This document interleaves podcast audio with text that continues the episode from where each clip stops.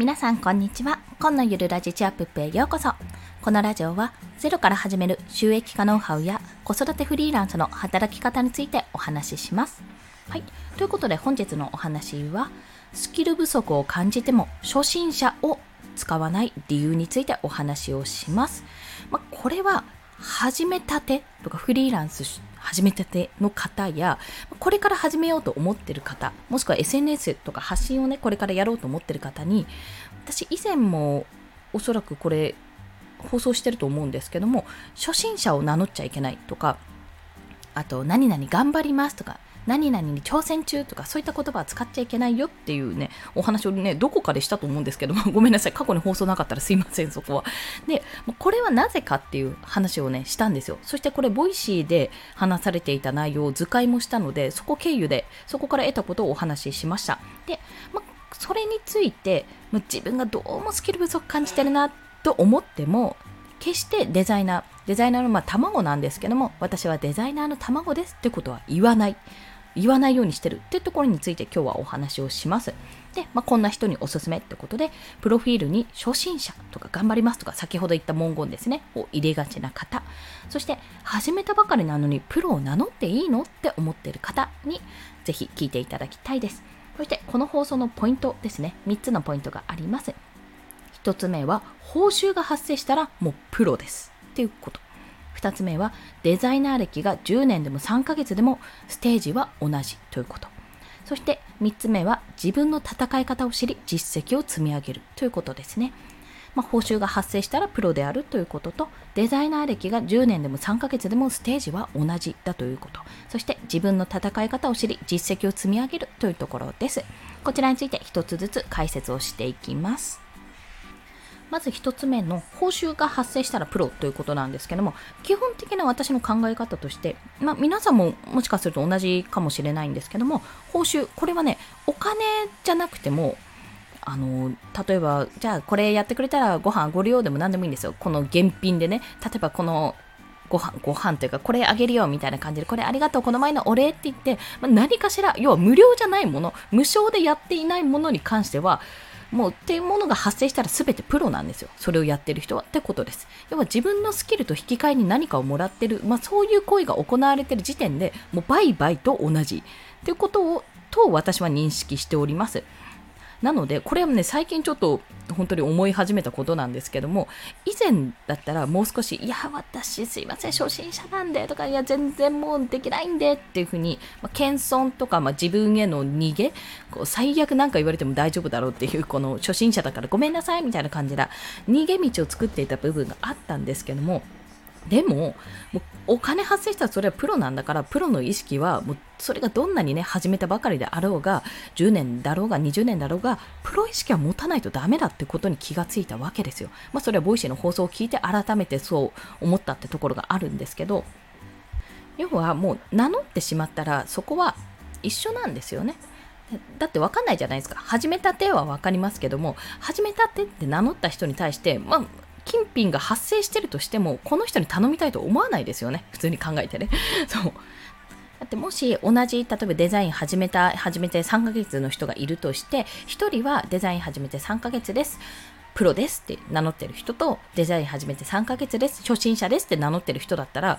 まあ今のニュアンスだとえ3ヶ月でプロって言ってるのもちょっと怪しむかもしれませんけどね もしかすると。でも初心者ですって初心者ですは結局何にもメリットはないわけですよ。えだったら普通に同じ値段で、まあ、初心者でも何でも言ってない何ヶ月も言ってない、まあ、あのそれこそねここならさんとかで頼んだ方がいいじゃんっていうふうに思ってしまうわけですよ。だから結局のところ初心者って名乗ることはめちゃめちゃデメリットでしかないってことなんですね。もう逃げ道を作ってるしかないんですよ。でその逃げ道を作るのはなぜかっていうと、まあ、自分が失敗したらどうしようとかなんか相手と思うようなデザイン相手の思うようなイメージしてるデザインとかイラストとかが作れなかったらどうしようってところなんですよね。でそれはねものすごいわかるんです。ものすごいわかるからこそ大事なのがやっぱり自分はこれができてこれができないってちゃんと分別して私ができることはこれですって。であなたの要望だと私はちょっとできないですってこのレベルまでしかできないですってことをちゃんとそこを伝えることなんですよね。それかもしくはあこれならなんとかいけるかもって思うことはもうめちゃめちゃ力を入れてやるっていうぐらいらいですね。それぐらいで考えないと要は自分ができることできないことを分けてそれに対して対策するってぐらいの勢いじゃないと結局初心者ですって言えば何でも許されるっていうふうに思ってしまう。ここがねめちゃめちゃ甘かった。私はあったんですよ。謙遜だと思ってたんですけどそれは謙遜じゃなくてただの逃げだったっていうそういうねちょっと痛いお話をまず最初にさせていただきます。はい。そして2つ目がデザイナー歴10年でも3ヶ月でもステージは同じということ。これはね、持ってるゲームとかでもいい例なんですけども、例えばなんか、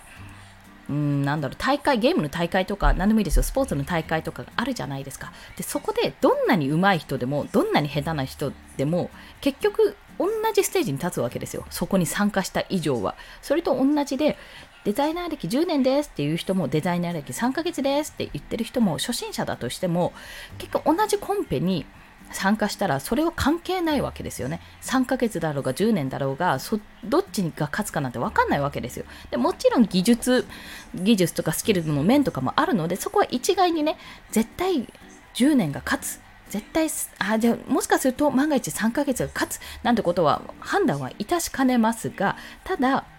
なんか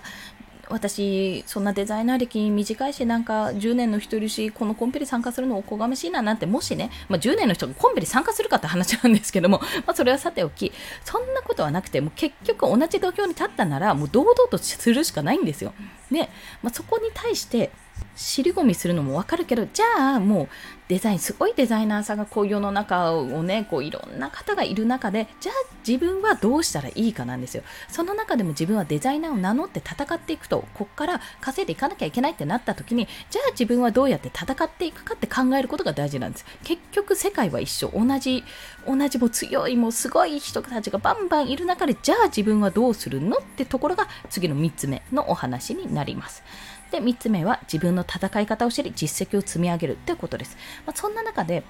例えば、まあ、すっごい売れっ子デザイナーさんがいるとして、じゃあそのデザイナーさんがいるからデザインは全然できないかって、もう稼げないかって思うかって言ったらそうじゃないですよね。もう漫画家さんとかでも超売れっ子の漫画家さんがいるから、まあ、例えばワンピースの小田栄一郎先生がいるからジャンプでは私は一生デビューができないと思ってるかって言ったらそんなことないですよね。デビューしてる人いっぱいいますよね、そこで。まあ、その下に、その下っていうかその裏ではデビューできてないあの漫画家さんがたくさんもちろんいますけども、じゃあ自分はどうやって戦うかってとこなんですよ、その中で。例えばですけども、うん、じゃあ漫画で言うと、絵が上手くないと漫画家になれないかって言ったらそうじゃないじゃないですか、そこは。もうなんか、え、この人の絵、なんかすごい独特とかいう漫画家さんってもちろんいらっしゃるけども、独特だけどめちゃめちゃなんか面白いとか、あ引きつけられるとか、え、これ続きが気になると思う漫画なんてたくさんあるわけですよ。それと同様に、まあ、デザイナーにおいてもなんか自分のデザイン全然パッとしないなとかなんか自分のデザインはこうだなって思っててもそういうデザインを望んでる人だってもちろんいるわけですね。例えばプロのデザイナーさんにお願いしたくてもじゃあ1年待ちですとか金額がこれだけかかりますわ高っていう方ももちろんねいらっしゃるしその分だけ付加価値は高くなります。でもプロのデザイナーさんの手が届かない案件もたくさん世の中にあるわけなんですよ。じゃあ自分はどんなことができるかってとこなんですね。例えばイラストが描けるんだったら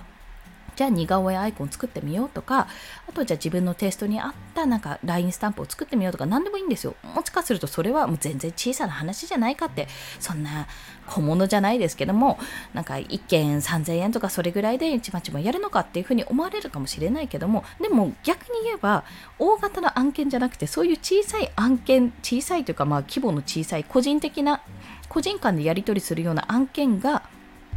たくさんあって、まあ、そこに需要があるってこともあり得るわけですよね。